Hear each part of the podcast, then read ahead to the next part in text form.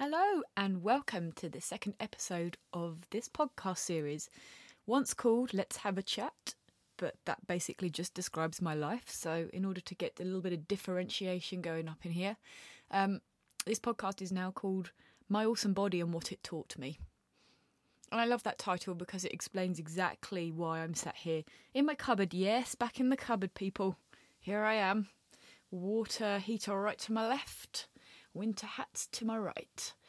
Um, and I'm sat here basically talking about my body, what it's taught me, and also all the thousands of people who over the years I've worked with in my years as an osteo um, and as um, a manual therapist in general, and just having the good fortune to be able to work with some incredible people with some incredible stories whose incredible bodies have taught me incredible things. Isn't it incredible? Let's call it Let's Be Incredible Together. No, we're not going to do that. I'm getting carried away. Sorry, I think I um, had too much sugar today. So, the um, the title of this particular episode is "Me" in inverted commas versus mind. Me versus mind. Um, now let's get into a little bit of this quick philosophical discussion before I um before I get uh, questions about oh but me and mind and what is it and here, here's the deal. So for me, I'm talking about all the relevant bits that I sort of feel like might make up Michelle right now, and um, you know you can look at that as many layers as you want. Mind is an interesting one, and there's a lot of talk about what mind actually is. And for me, when I'm talking about it, you know, I have an appreciation that, of course, our mind is in all parts of us. But when I talk about mind in this context, I'm really talking about getting into my head. And for me, it's just an easy way to describe that, you know, and not trying to talk about mind in a negative way at all. And I've said this before because I think the mind sometimes gets a bad rap. And my mind has really been incredible in that word again, in helping me understand how things work for me. So it's been part of the bigger picture jigsaw. But in this case, um, I'm going to tell you a story um, in storyteller mode. There goes the storyteller voice. And it's really interesting because it was the moment in my life, one of the really big moments when I realised that I had to make some change. And um, the first episode we talked about here, transformation, you know, that is a process, and I'm in it right now, and it's happening every day and I'm just having to be more fully aware of, you know, what things I'm holding on to and what things I want to let go of and how these things change and transition over time. So, all right. So here's the story. You ready? Get comfortable. It's a good one.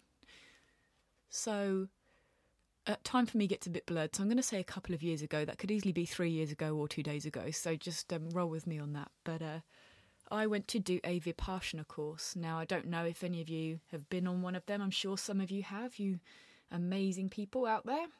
Um, but it's a 10 day silent retreat and it's run pretty much worldwide. And it's run in the same way. Every Vipassana retreat has its, you know, similarities in that, you know, you don't talk to each other. You you don't look other people in the eye. That was a weird one. Um, and there's a certain setup which means that you are very much um, isolated and encouraged to go let's call it within yourself and what i mean by that is you're paying attention to what's happening in your body rather than outside of it i think that's a good way to describe it so um, as we already ascertained at the beginning of this podcast let's have a chat is perhaps one of the taglines of my life so vipassana which we shall title let's not have a chat was perhaps not um, not the most fun for me. I mean, that's a bit of an understatement. I really had a terrible time in there. And please don't think that that is Vipassana's fault. It was actually a really great thing and a really deliberate move. I actually woke up one morning and I just had the word Vipassana in my head. I couldn't shift it. I couldn't shift it. And I was just like, right. So my mind took me to Vipassana. So you know, this is um, this is this me versus mind thing. That versus is just for dramatic effect. It's not really a versus thing at all, is it? It's a conversation. But um, uh, let's just say that I turned up at Vipassana and was only very vaguely aware of what was going to happen and what it involved which was a very good thing because, quite frankly, if I'd known beforehand, before setting foot over that threshold, I'd have been bloody running as fast as I could down the road um, you wouldn't see me for the dust cloud that settled around me. So, um, so let's just say that I went along to this um, Vipassana and I went up to Auckland, New Zealand. So for those of you who do not live in New Zealand, that is on the North Island of New Zealand. Um, it's the largest city of New Zealand, not the capital, of course. That is Wellington, but that is for another podcast on sights and sounds of New Zealand. But uh, so there I was, up in Auckland, all on my own. I've flown up from Queenstown, New Zealand, which is my current home, and there I was, just in the middle of nowhere in Auckland thinking, oh, this might be quite nice and relaxing. Well, it wasn't relaxing, let's just put it that way. Some people at the end of the course said they'd found it really relaxing, but I wouldn't be calling this episode Me versus Mind. And uh, if this was going to have a nice, happy, peaceful ending, um, and it wouldn't make for much a story, would it? I went there, it was fun, the end. That's no story at all. But uh, so there I was. And from the first moment of the first day when the silence kicked in, I was uncomfortable. And, you know, by that point in time, I got comfortable enough with my own time and was actually really enjoying sitting in silence. Look, I joke about enjoying conversations, and I really, really do. But I've also learnt that my quiet time is my most important time. The time when I really have revelations about myself and I really have a chance to sort of mull things over. I'm a bit of an observer of life, so it's a really lovely time for me to be able to do that. But I digress. See, see what I mean about chatting? But from the first moment the silence kicked in, the silence kicked in, um, I went into these. God, my throat's gurgling. I Don't you heard that? Did you hear that gurgle just then? My throat's gurgling just talking about it, which is really fascinating. Um, this is my body speaking up too. Um, I went into old patterns of childhood fear actually. I think that's the best way. I went through a period of time when I was, um, oh gosh, about seven, eight, nine, something like that, where I was an insomniac. I didn't sleep at night. I hated the dark. Um, I didn't want to be on my own. Um, yeah, just lots of reasons for that, which I'm sure we'll get to talk a bit more about over time, but just terrible, just really gnarly. And um, so one day, three or four, I was walking around the sort of relatively small track that you get to go for little walks on. I mean, it was beautiful. There's beautiful trees, and we were really lucky to have some epic weather. But I was just miserable. I was like just feeling all the feels. Gosh, uh, just my body was just going into all these physiological processes of how my body used to respond when I was in this fear response. And just long story short, I think it was because of being isolated like that, no one looking at me or talking to me, and just really feeling like alone. Um, so, I mean, I think we've all potentially felt that way at some point, but just bizarre to be in a group of people and to feel that way. I mean, of course, none of them can talk or look at me, which is another thing, and potentially a little bit of a link to some old school days there. But um, it was day three or four, and I remember it so clearly. I was walking around bargaining. I was in the bargaining and denial state, going, I could get out of here. I could fall over or fake my own death, or, you know, any of these things to get out of this place and, and be free from this place I put myself in. Um, so I'd put myself there, of course. And the one thing to remember about Vipassana, or any of these situations you end up putting yourself into, is that the traps that are set for you there are set by yourself. And I had a very a very clear insight into that with the time that I spent there. And so day three or four, sorry, I'm beating around the bush. I'm building, I'm building to the big moment. Um, I was walking around just quietly looking at the birds and just thinking, why do I do these things to myself? And um, just out of nowhere, like I'm talking to you now, I heard my, I think it was my voice actually, if I think about it, in my own head, just as clear as I was speaking out loud to myself go, you have to go home. Harley's dead. Now, Harley is my dog, and you'll learn a lot more about him as we go on because I love this dog. He's he's my bestie and he's amazing, and I will bore you all with pictures of him if you follow me on social media, um, anything like that. But clear as you like, you have to go home. Harley's dead. Dead, you know, like just uh, out of nowhere, and I was just, first of all, mortified not because I actually thought my dog was dead. I knew he wasn't. Um, I felt in my chest and my stomach, in my heart and my body. The rest of my body told me that this wasn't true. Um, but that that voice in my from my own mind telling me that I had to leave because my dog was dead. Uh, that was a big moment for me. It was the moment in which I was just, I had a realization that I was my own worst enemy in this situation. My mind had brought me to this place, my body had brought me to this place, my feelings, like my intuition, had got me there. But there was a part of my mind that was trying to drag me out early. And it was trying to drag me out early for good reason because it knew that it was about to die. It knew that I was about to see and experience bits of my mind because of the silence, because of the choice to sit with that discomfort and look it square in the eye. It knew it had to do something drastic. And I almost imagine envisioning it as, you know, when someone or an animal or something in the movies or whatever, that you know, they know they're about to die and they just give it their last burst to try and get to try and get out of their situation. That's what I felt like my mind was doing, part of it, part of my mind.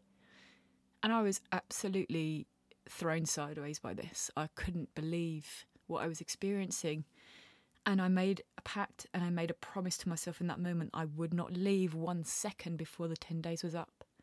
That I would sit in that discomfort. And there was heaps more of stuff, and I'll talk to you a bit more about it, about the other things, but there was a moment when I was like, no, I will not be victim to this part of my mind anymore. I didn't even know it existed. And oh my gosh, like it's trying to get me out by telling me one of the things that I love most in the world is dead. That is brutal. Um, and I didn't feel like I was against myself at that point. Um, I realised that the innate intelligence of my body was weeding out this stuff and going, we're not doing this anymore. And it was that realization of the intensity of that moment, of that phrase, of realizing that if I didn't do anything right now and if I made the choice to leave, I would therefore be letting that part of my mind win. So I stayed and I dragged myself from minute to minute to minute of those 10 days. And it was utterly life changing in lots of ways, and I learned so much about myself. But I've never forgotten that moment. And it's been, oh, I guess it's been one of the things that spurred me on the most in learning more about myself and being able to make much more informed choices about how I live my life and what I let my mind get away with. That moment, because that part of my mind didn't want the best for me at that moment, it was fighting for survival. And it's one of the really big reasons why I decided to step out of my comfort zone with the work I had been doing before and talk about this stuff. Talk about how I learnt to understand it bring my kind of experience to the table as one way of understanding how you might be able to do the same for yourself. Why that quiet time, that time to look inside is so important because you don't know what's hiding in there. And I found one really nasty little dusty corner of my mind that fought back pretty hard. Um, I'm pretty sure we all have that somewhere in us, some more than others in different ways, but um, I'm still working with understanding that part of myself more. I don't dislike it. I'm grateful to it because without that, I wouldn't have come as far as I've come. And it it stepped out into the open and allowed me to see it. And wow, I mean, yeah, it was a really big moment for me. And a lot of the work I've done with people and for myself since then has been about trying to uncover those things in yourself that are really throwing you off your track or throwing you onto a track that really isn't for you. Um, so yeah, that's um, that's a big moment for me, and in that me versus mind moment. But I think at the end of this podcast, having just discussed it like that, I'm going to change it from me versus mind to me and that amazing conversation I had with my mind. And it's funny because you say it out loud like that and it sounds almost schizophrenic. You've like all these different voices in your head. But you know what? It's true. It's true. Like, think about it. How many times has something happened? And if you were to really pay attention what's going on in your head, you would hear a voice saying some things to you that probably aren't always that nice. And there's a sort of a psychological technique, if you like, where you take that voice and you actually give it a character or a name. Um, And uh, I've given mine various different names over time. Some are completely unpublishable on this, but um, unspeakable, if you will. But um, I've actually learned to make friends with the voice because it's teaching me all the things that unconsciously I might think about myself, and I can choose to work with that and not do that anymore. And a lot of that voice for me has been around self worth, worthiness. Are you good enough? Who are you to, you know, who are you to sit here in this cupboard and talk to these people about your experiences? Well, I'll tell you who I am. Um, I'm a person who has decided that I'm going to use my voice in a way that fills me up, makes me happy, is coming from my heart and my body and not just my mind. And by doing that, I've made a huge amount of peace with the way I think and some of the things I've learned and been able to use that in a really, really helpful way for myself and for lots of other people. And that's my that's my goal. Goodness me, if I hadn't been as strong as I had, if I hadn't had that knowledge of my body, that anatomy, that that science behind me, if you want, for a better term, I would have really worried about myself at that moment. But because I'd done a lot of work and I'd understood um, what's possible, I suppose, when I heard that voice, I was ready to hear the voice. I was ready to hear what I was speaking to myself in those layers underneath, underneath what I thought was myself. And that's when we talk about things like, you know, what do you know consciously and what do you what do you know unconsciously? Because to me, unconscious just means those hidden things, those things that we don't necessarily see, but they're still having an impact on us and our body and our lives. They're still sat there underneath layers of protection, um, layers of mind, if you want, for a better phrase. But I um, I wanted to share this story with you today because for me, it's been a real pivot point in understanding my own mind and the mind in general and having what I've observed in clients over the years and what people have kind of shared with me and how we've been able to observe that and how it affects their bodies and how it's been affecting decision making and thoughts and actions and oh my goodness like if we want any sort of informed choice in our lives we got to dig around in that stuff a little bit. And i don't think you need to 100% go into it all the time but what i mean is you know you're carrying this stuff around with you don't you want to know what it is like i i think i'd want to know and i i chose to know um, and that's that's just my opinion on it, and it's just my experience so far. But without it, I wouldn't be as happy as I am. And trust me, it's not the easiest way to go. Like sometimes easy is to to not see and not feel. But I don't want easy, I want free. You know, freedom for myself and that means that I choose to do the work. Now there is a line and this is a whole other conversation about how much do you do and how much do you like let be and etc etc and it's it's a, a, delicate balance i'm still working on uh, and it's conversations that we will have. But right for now what message i want to get across to you really is that there can be things going on in your mind that really aren't in your best and highest interest but if you set the intention to start to work with it and you start to realize that there's more to it than meets the eye you're already halfway there so so there we go. That's the story of um, me going to Vipassana and saying weird things to myself in my own mind. Um, but it did change my life. It still changes my life. And, you know, I'm not there, in inverted commas, wherever there is, that magical place where you're like, I got it, I'm enlightened, it's happened. For me, and this again is just my opinion, I really feel like it's a process that never really stops. And if you ever think you're there, in inverted commas, I'd really seriously ask you look at yourself and be like, well, surely life's a journey and I want to continue to learn and experience and understand other people's points of view so I can kind of get a little bit more colour to my life, a bit more context. Um, and that's actually a really cool space to be in, I think.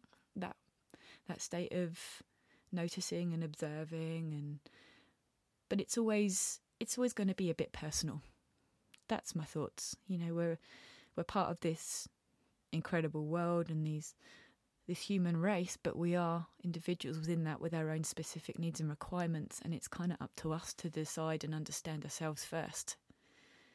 And that's um, and that's why I wanted to offer this this space up and these conversations up as a little bit of a discussion point, really, for you, and just to be like, well, how does it feel from a different point of view, what if? you know, what if I actually started to pay attention to what's going on in my head now and again? And, you know, sometimes that's too much. Sometimes, you know, you can get very, very much too much in your own your own mind, your own head. And I'm aware I'm using those words interchangeably here, but you understand what I mean, right? Um so that was that's my first my first real story about my experience with starting to unravel the intricacies of my mind.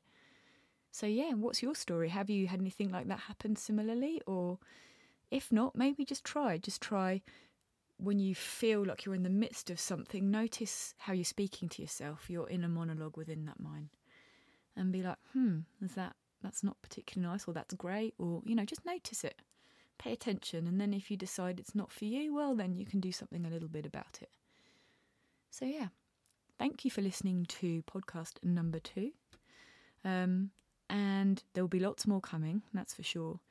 But um, as far as it goes for now, I'm going to leave it there on that story. There'll be plenty more to come. And thank you very much for your time and have an awesome rest of your week.